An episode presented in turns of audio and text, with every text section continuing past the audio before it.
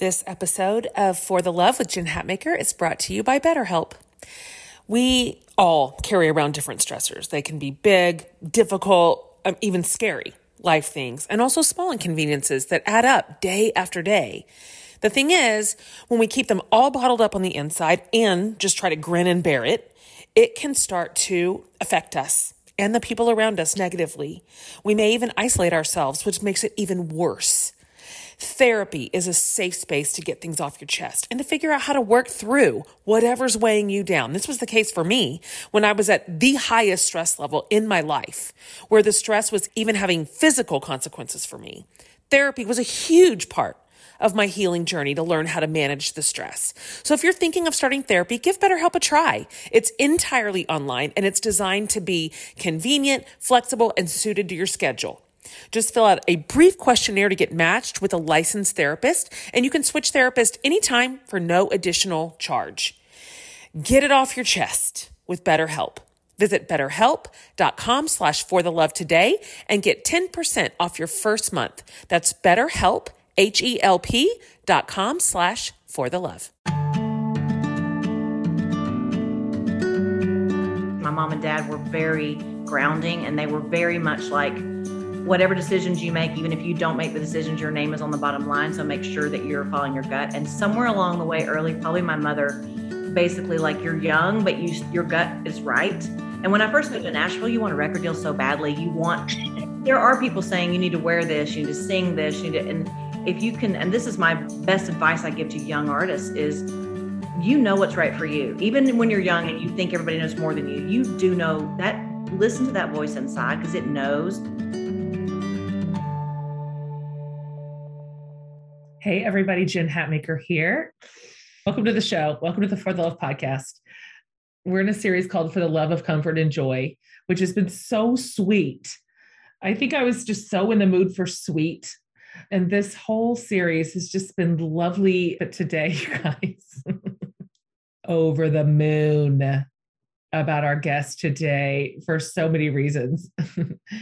If you came of age with 90s country, particularly the women, 90s women country artists. Today's your day. My guest today is arguably, and I'm long time on record, this is not new for me, of being my tip-top favorite on the list of these women. Women like all of her contemporaries and colleagues were our women too. Faith, Allison, Shania, Martina, Jody, Reba, these were the women who sang us through new independence. They sang us through young adulthood. They sang us through sometimes young marriage and young parenthood. And those years, when I think about the 90s, I entered the 90s as a junior in high school. And I exited the 90s, married and with a baby and a college degree, and a second one on the way. That's a big 10 years. 16 to 26, those were formative years. And these women, it's like they spied on all of us and stole all of our thoughts and experiences and then wrote songs about them, right? I saw myself in the reflection of all of this music through high school into those fun, exciting, vibrant college years. I mean, the amount of times me and my girlfriends went down to the beach in college with our Jambox and we played these songs at the top of our lungs. We did feel like a woman, man.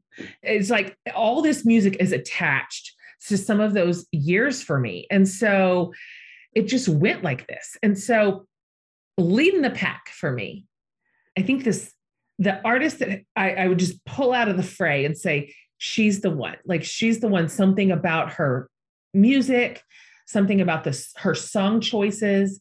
I think it's the way in which she delivers it, in addition to her, in my opinion, the perfect, clearest, purest, truest voice. No one does it better. No one has ever done it better for me. And that's Trisha Yearwood. Have I loved her for so long. And she's on the show today and we just couldn't be more tickled. It's not just me. Amanda and Laura and our production team, we love her. We've been trying to get Trisha on the show for so long, but really what that means is I've been trying to get Trisha in my life. That's really what I mean. And so she's on, and we are dishing about food and holiday traditions and Christmas music, like with the spectacular Trisha Yearwood. What is going on here? And so if I don't need to tell you about Trisha Yearwood, I mean, I told her this. If you guys don't know about Trisha Yearwood's credentials, you don't deserve to listen to this episode. All right. I'm going to touch down on it, but like, this is almost embarrassing. We don't have to explain Trisha Yearwood. All right. But let's just say if there is an award, she's won it. It would be easier for me to find an award she hasn't won. The Grammys, the CMAs, they're all, she has them all. Tons of like multi-platinum certifications. She's entertained and performed in front of millions and millions and millions of people. She is obviously a singer. She's an actress. She's an author. She's a chef. She's a really incredible entrepreneur. She's created 12 studio albums to date. Her show on the Food Network, Trisha's Southern Kitchen, is an Emmy award-winning show. I mean, she just wins. She's already written 3 New York Times best-selling cookbooks, out of which she designed cookware, furniture, home accessories, area rugs. Like, what doesn't she do? What doesn't she do? She has a new cookbook just out called Trisha's Kitchen. It's packed with comfort foods, which are my favorite, and family recipes. Plus, for those of you who are in like sweet space, tons of sweets. Like, that's one of her best genres. Her darling sister, Beth, is just waiting in the wings today on this show. So we keep talking to Beth like she's there, because she is there. And if you've watched Trisha's show, you already know Beth. This interview is so, I love it. I love her. I love who Trisha is in the world. And I told her this in the show, but I'm like, the through line of Trisha being Trisha all the way, decade after decade, is solid. Like, she never bent to some thing she was supposed to be or do or say. She didn't like change up who she was. She's just been who she is all this time. And that's, I respect and admire it so much. Her longevity is impressive. Her body of work is elite. And she deserves every good thing that has ever happened to her, every award that has ever come her way. And she is just as good as you hope. She's just as good sitting down on a couch, talking nonsense with me. And so I could not possibly be happier to share my conversation with my favorite person, Trisha Yearwood.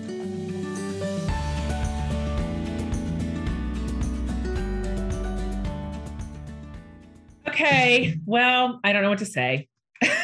Hi, Trisha. Hi, Jen. Trisha. I'm so happy to see you. I'm so happy to meet you. And I'm like, long time on record, Trisha, as being like your girl. So the longest fan that I can, I win. I win the prize. I'll give you the prize. Thank you. I don't know what the prize is, but I do want it.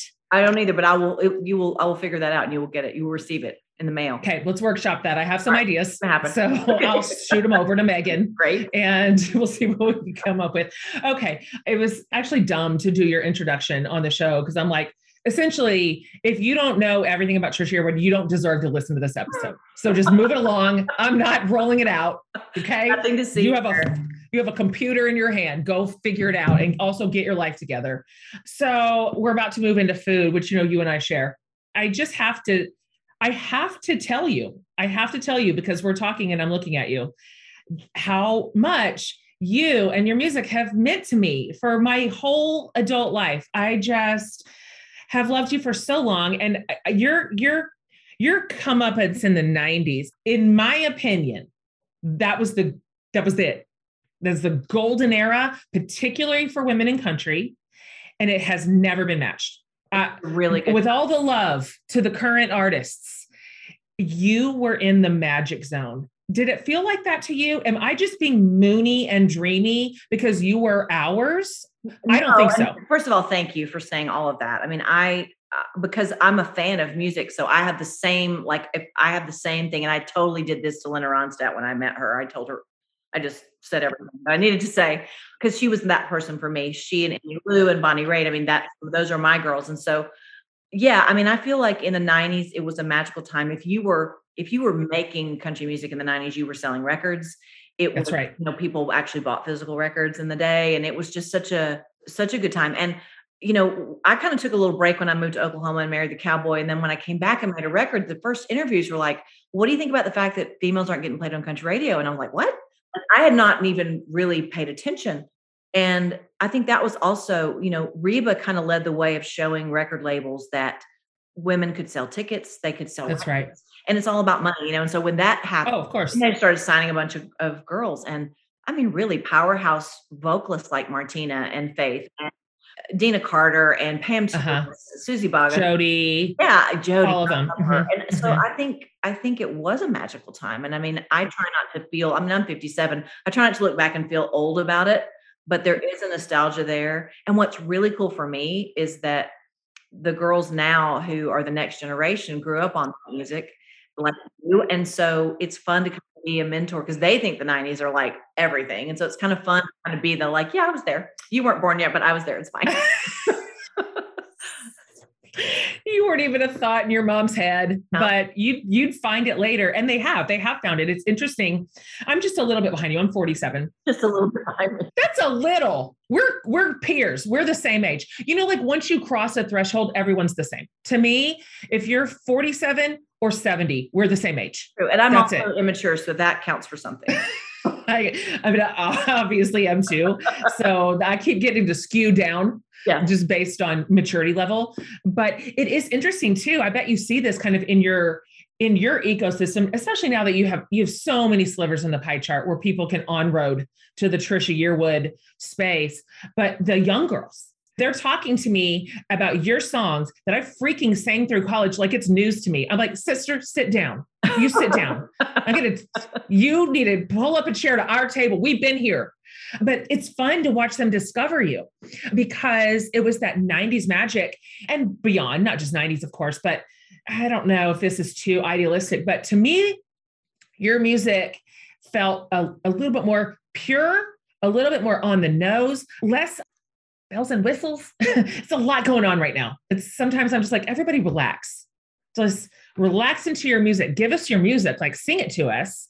Let us live inside of it, without having to impress us with all this random stuff. And so to me, we got to just be with you in your music. I think a lot of that also has to do with the time that we were nurtured as artists and encouraged to be ourselves. When we went in the studio to make a record, I didn't have anybody going, well, I need to hear your songs first. And you need to have this many, and we're not going to put an album out on you. We're just going to put a single out and see how it does. And if it doesn't do well, totally. Like the pressure and the, oh man, and all of that is so, and there are still artists, female artists who come through that, who the genuine pokes through, but I think harder and harder. And that's why when I hear somebody like an Ashley McBride, I'm like, all right, she's in the club. Like she gets it because I think it's tough, but I agree with you that I was never pressured. And maybe a little bit, you know, because I know when my first single, when She's Another Boy went to #1, everybody thought, oh, she's going to be like, everything's going to be commercial. Everything's going to be a hit. And I'm like, I actually want to be Linda Ronstadt. So something will be maybe go #1, but also there has to be other songs like Hearts and Armor. There have to be things that balance. That's right. And also that's a product of that no one listens to a whole album anymore. Again, I sound old. That's right. There's a reason all those songs are on there and they're not all meant to be radio singles. They're meant to be a full body of work. Well, you are to be commended for holding the line because you did. I can only imagine at your level of success, even especially in real time as it was rolling out, and you couldn't write a bad song. You couldn't sing a bad song. There wasn't one that wouldn't rise up the charts. I can imagine that even then the pressure to sort of bend and conform a little bit, to do a thing, like to do the thing was probably still on your shoulders and you didn't do it. Like you have been you forever. The through line of Trisha Yearwood is one of the most consistent things I've ever watched. It's so admirable. Like I'm a creative in a different way, but I respect it as somebody who gets pressure to be a thing, to be a type. And so that has to feel good to you at this point in your career to be like, my integrity held the whole time. No matter what, because you could have zigged left when you zigged right, I'm sure. Yeah. I mean, I think that's really a testament to how I was raised. My mom and dad were very grounding and they were very much like, whatever decisions you make, even if you don't make the decisions, your name is on the bottom line. So make sure that you're following your gut. And somewhere along the way early, probably my mother basically like you're young, but your gut is right. And when I first moved to Nashville, you want a record deal so badly. There are people saying you need to wear this, you need to sing this, and if you can, and this is my best advice I give to young artists is, you know what's right for you. Even when you're young and you think everybody knows more than you, you do know that. Listen to that voice inside because it knows. And I always just thought people would say, oh, this is a hit, you need to record it. I'm like, first of all, you don't know. It might not be. We don't know. No one has that magic ball. And secondly, if it is a big hit and I hate it, then I get to sing it every night for the rest of my life. I hate it. And if it's literally not forever, then I just sold my soul for absolutely no reason. So I'm stuck with that. And I'm glad. See, what I get to do as a writer, I can do a complete flop. It can be a disaster. I can outgrow it. I can have outpaced whatever weird thing that I wrote that one Tuesday, 8 years ago or whatever. And I could just leave it behind because books have a shelf life. Music's forever. Like you are going to be singing this song, Remembers When, at your own funeral. So there is no escape. It's got to be. Shout out to Astapro for sponsoring this episode and providing us with free samples. Guys, it's already allergy season in Texas. My yard is in full bloom and all the things are in the air. So I decided allergies will not win this year. So I tried Astapro. It has improved my nasal allergy symptoms and it's faster, bro. Astapro is a first-of-its-kind nasal allergy spray. It is the fastest 24-hour over-the-counter allergy spray. It starts working in 30 minutes, while other allergy sprays take hours. Astapro is the first and only 24-hour steroid-free allergy spray. Astapro delivers full prescription strength, indoor and outdoor allergy relief from nasal congestion, runny and itchy nose, and sneezing. So get fast-acting nasal allergy symptom relief with Astapro. Go to astaproallergy.com for a discount so you can Astapro and go, you guys, today. ASTEPRO allergy.com. Use as directed for relief of nasal congestion, runny nose, sneezing, and itchy nose due to allergies. Astapro and go. Let's move to food because I was tickled because for everybody listening, before we started recording, you're like, my sister's here to see you. And you pull her on camera. I'm like, I don't know your sister. Like I've seen every episode of your cooking show. I feel like she's my sister. So, she's America's favorite sister. That's what I call her. You're not wrong. You're not wrong. You really got a good egg in that one. I do. It's cool to have somebody in the kitchen with you a lot. I'd have her on every episode if I could, that has the same history. You know, we have the same memories and we're the only two in our family. So we are the ones who hold all the memories. It's cool. That's right. That magic shines through. What's your take on your cooking show? It's completely, I mean, you're not new here anymore at this point. It's so established and beloved, but that was a pretty different genre for you to dip your toe into, which is actually really, really hard. It's hard to cook on camera. It is, you make it look easy, but it's not easy. And to be talking the whole time and your brain is thinking and I don't even know it. People don't know. So was it like a slow burn for you? Yeah. I mean, first of all, I wrote a book with my mother and my sister for fun. I had no idea it would be a success. Had no idea that a cooking show would come calling. And at first I said no for like 2 years. Cause I was like, I feel like adding the butter is like, I don't know, that would be fun for me. Like, I just don't understand if that would be someone would do. And honestly, yeah. The network said, you can do 6 episodes. If you hate it, you don't do anymore. Yeah. If low stakes, you don't get to do anymore. Sure.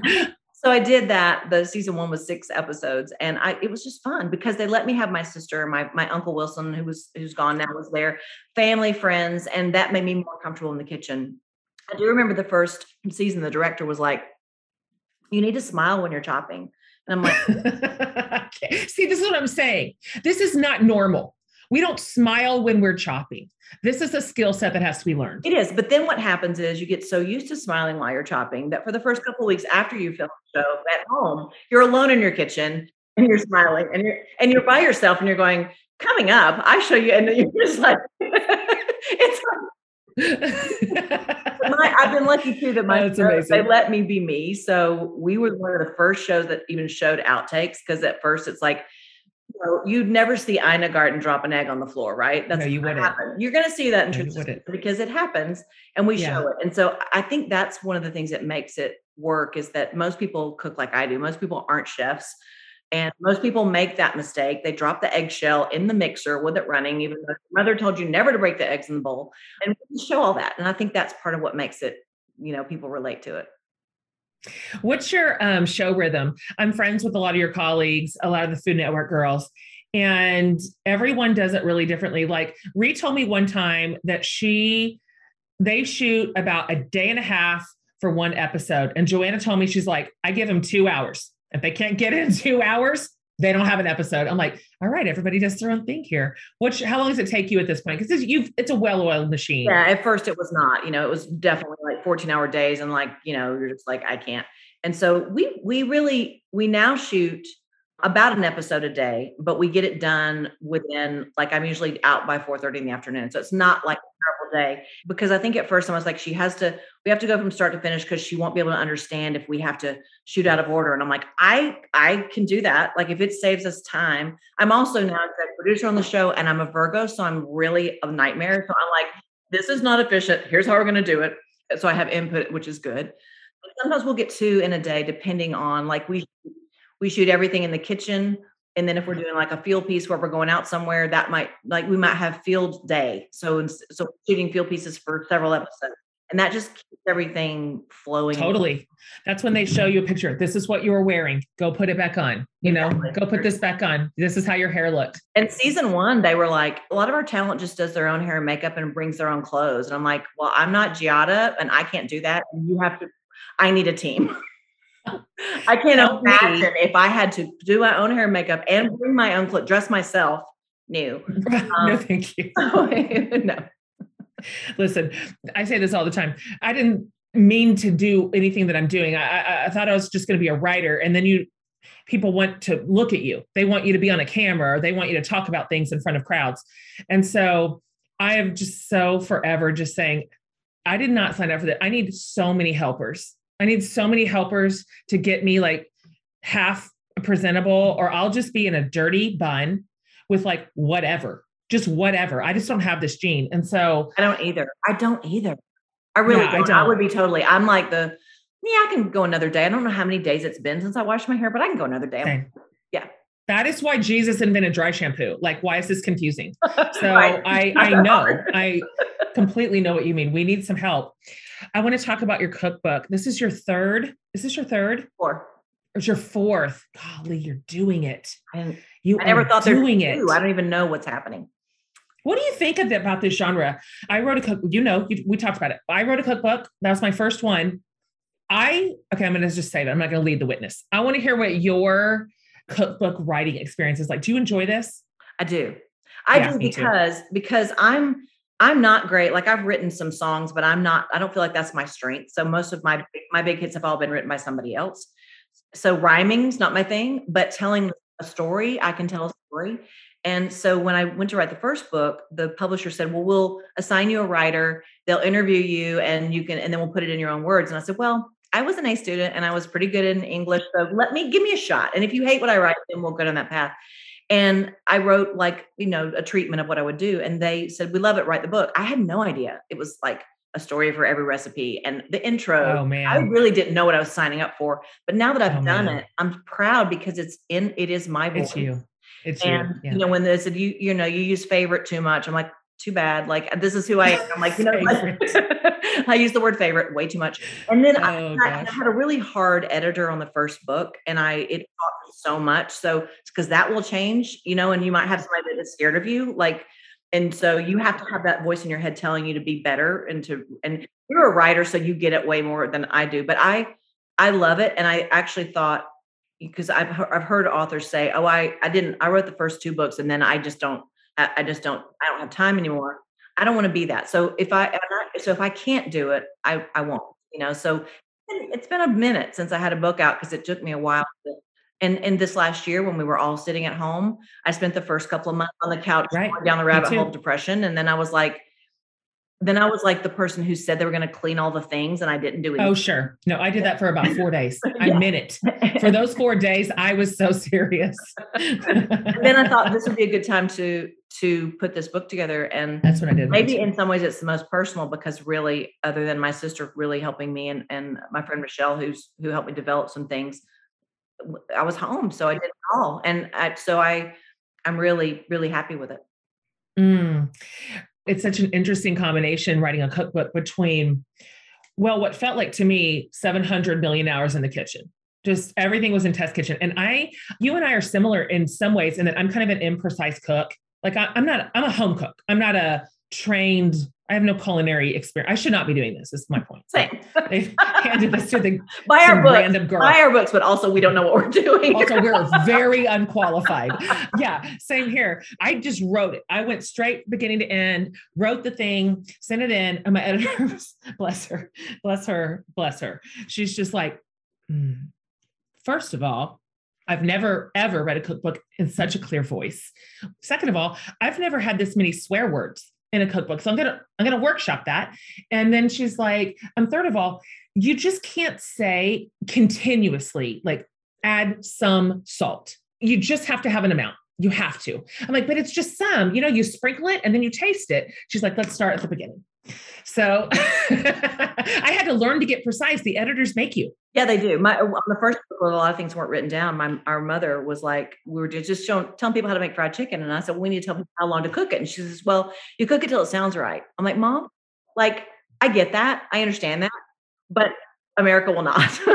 No. So it is difficult. And it really still is, like, I always say, if I'm talking to somebody through a recipe, I'm like, especially with savory, it's a guideline. Like, you can change things up, use what you like. If you don't like collard greens, use spinach or whatever. Like, don't be afraid to make it your own. And I think we're also like, oh my gosh, I have to follow the recipe, precisely. Totally. More so in baking, you can't really, that's true, far outside the box on baking, or you'll have a nightmare dish. But yeah, I'm with you. And I think that makes it more accessible for people who think they can't cook. Totally. I wrote a whole intro to the cookbook and I was like, here's your rules. Stop asking, did I do this right? I'm like, taste it. Do you like it? You did it right. That's it. Like, everybody, this is a guideline at best. Like, you're in charge of your own kitchen. I will not make this recipe that I wrote with my hands the same way the next time. So flex it out. Now, you talk about sweets, because this is your genre. I mean, you are really good at baking and sweet food. And there's a lot of that in your new cookbook for sure. Can I tell you, I'm not. I put a dessert chapter in the cookbook. It has one entry, creme brulee. I'm like, that's it. If you want another dessert that's not creme brulee, drink champagne. It's hard to make.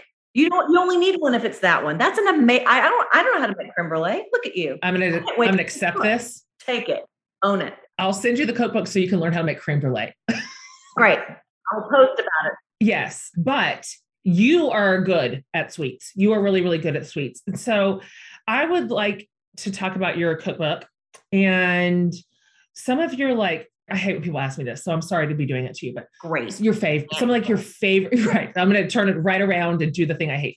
Some of your faves, like, particularly in the sweet genre, because, we're steering into holidays and this is what we're all thinking about. So what did you love? Did you create some? Did you pull some old favorites? So first of all, my sister and I get it honest. Our mother was a great cook, great savory cook, but she also made wedding cakes and birthday cakes and things on the side when we were little kids, when we were not old enough to go to school. She wanted to be home with us. She was a teacher. So for those 5 or 6 years before I went to first grade, she did this on the side. So she was amazing at everything she did. Train's coming. And I live by one. I'm in an old fashioned little town. I love that. I don't even hear that, by the way. I love a train. Yeah. Anyway, back to me. So we get it honest. And I think we baked, like, cookies and stuff like that. But for this book, and also because of the show, having to have, like, an appetizer and a main and a dessert. There's a lot more desserts than I would probably normally have. But sometimes I'll go to bed at night. One of my favorite ones is called a double stuffed brownie in this book. Because I went to bed going, my mom had a brownie recipe that is so good because it's not overly syrupy sweet. And so I thought, what if you figured out what was in the Oreo in the middle and put that between two brownies? And so it's like, then, I don't know why I have a weight problem, but that's why I woke up the next day and was like, I'm going to figure this out. So sometimes that's how things are done. And then sometimes, like, Beth and I went to a family reunion in South Georgia and we had this pound cake that was like, I had 1 million pound cakes as a Southern lady. And it was so tender and so yummy. And so we got that recipe from a cousin. So like they just kind of come from everywhere. Yeah. Yeah. I do that too. Especially now that I'm writing cookbooks. I mean, I'll pull a manager of a restaurant over to me and be like, is it possible for you to email me this recipe? And he's like, this is a weird request. I'm like, I need to know how you made this hot honey and I need specifics. And he's like, wow, lady, just pay your tab. Just pay the tab. By the way, to your sentence that you just said a minute ago, I will hand you, and you can borrow this. This is a statement that one of my best friends made a decade ago. I have this tight group of friends. We're insane. And we're workshop one more time. Like, how are we going to get back in our jeans, guys? Like, who will help us? Our friend Shauna is like, listen, our lives are too fun to be skinny. I'm like, there it is. Put it on a t-shirt. That's my mantra. Okay, where do you live? I'm coming over. 'Cause we have to be best friends now. Oh, we're your people. I'll be in your driveway in a couple hours. I'll be there. Listen, the day I'm going to lay down my chips is never. So I don't care. I don't care how many cameras I have to be on. I'm like, this is what it is, folks. I'm the same. You got to live your life. And it gets better. I will say, because you're such a young tender age, but like 50 for me was the year of like, I'm 50 and I'm smarter, sexier, more fabulous. Like you have to tell yourself these things. Because at the end of the day, you're going to be like, oh, I didn't have pumpkin bread. I'm so glad as I'm, don't I look really natural in my coffee?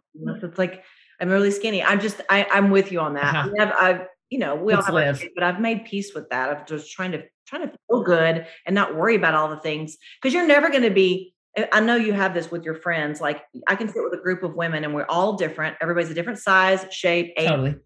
Everybody has something about themselves that they don't like. And they think they're just, and it's like, we got to stop doing that. We got to help each other not do it. 'Cause it's so true. Your voice, the things you tell yourself become things you really believe about yourself. And I'm the worst. It's so mean. We're so mean to ourselves. I am so generous to everybody around me. I love how they look. I love their bodies. I love everything about them. I think they're so fabulous. I think they're the hottest they've ever been. And then I go internally and it's like the meanest girl that ever lived in there. Yeah, so I know we got to do better. You're so not nice to yourself. I'm like, I know. You know who we'd like to be? We'd like to be these men. We want to be Garth and all the men in the world who just like get to walk around in their faces. They don't have to put anything on it. That's just how they woke up and they just go out and they get to live and they think they're awesome. And they're right. So it's true. How can we be them? I don't know. I'm going to ask him tonight. I'll get back to you on that. See what he thinks. See what his like, how do you just get to walk around and be awesome all the time, Garth, without just trying real hard? Just put a hat on and you're done. So, okay.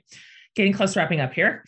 Let's talk really quickly though, because you and Garth recorded a Christmas album together. First of all, I'm dead. So this is my ghost. Second of all, how was it? Like, what was the experience like? Do you both love Christmas music? Did you drag him into this or vice versa? Well, we both love Christmas music and we've been talking mm-hmm. about, we oddly have never made a duet album together. We've done some duets, but there's not a full album. And we thought it's really not as easy as you think. 'Cause it's hard enough as a solo artist to find 10 or 12 songs you love. So to find 10 or 12 songs that you both love, and then with different registers that you can sound good on and sing as a duet and try not to tease all those things. So he had this great idea to do this Christmas album where we have duets on it. And then we also have solo performances within the album. So I got to sing Hard Candy Christmas, and on my own, and then we did some stuff together.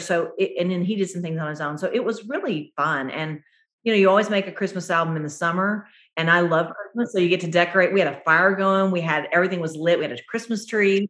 So it was really a great experience. It was so much fun. There's a little less pressure on a Christmas album, I think, than a regular album. So it was all good things. I would love to do it again.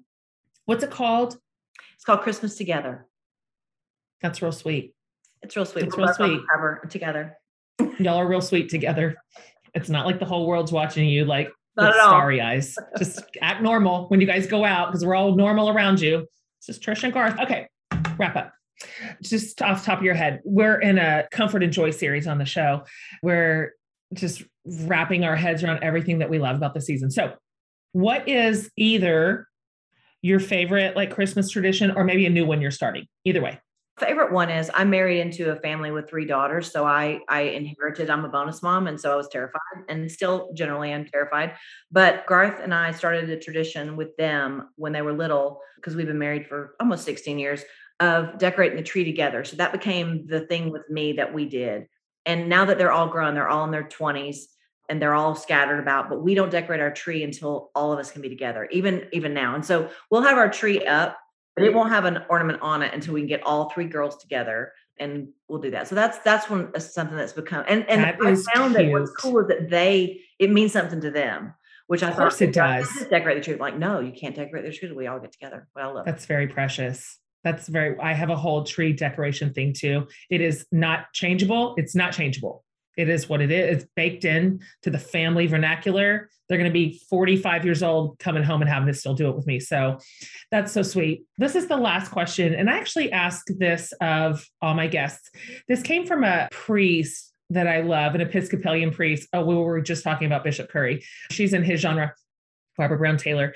Please answer this however you want, because we get every kind of answer to this. Like sometimes people will say things like pickled beets. And sometimes people will say things like God. So the answers can run the gamut is my point. What is saving your life right now? I want to say God and pickled beets, but I won't. I'll say, which is actually, they've been chosen. You have to do something else. I mean, honestly, I'm a very spiritual person. Beth, my sister, moved here in April, and we've not lived in the same town since we were in high school. And she's my person. And so honestly, having her close, especially in a time that is so uncertain, so tumultuous, there's so much going on that can just take you down the hole.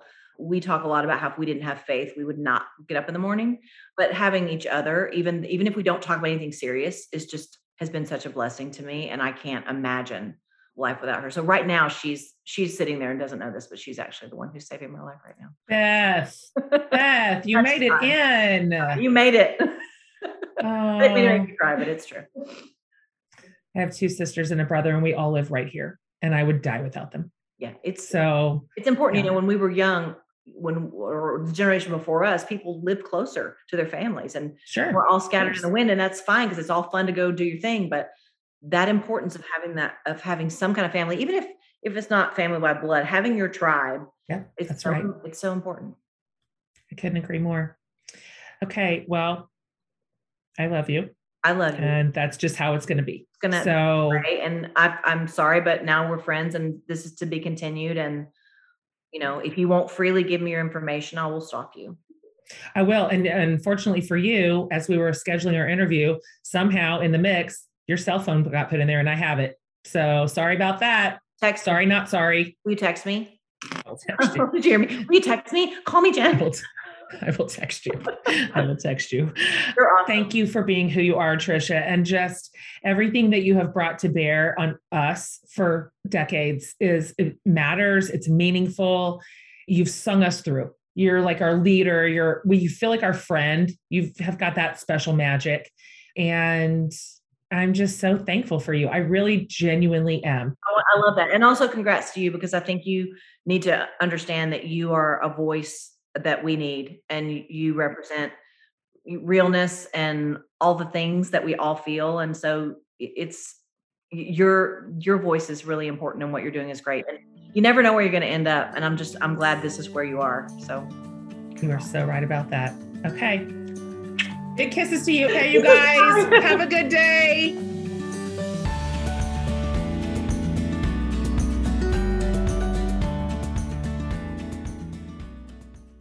All right, guys. I feel like I did okay. I was so excited to talk to her. I didn't. I know I didn't. I'll go back and listen to it and be like, Hatmaker, dial it down. Like, do better.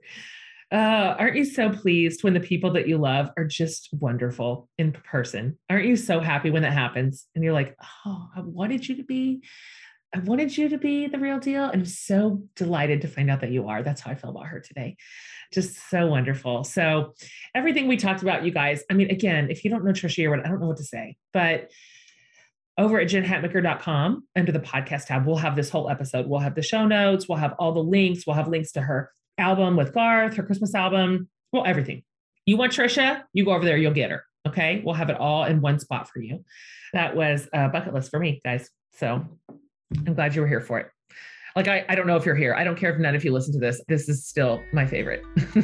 Okay, guys. Comfort and joy has been so, so, so delightful. More to come. See you guys next week.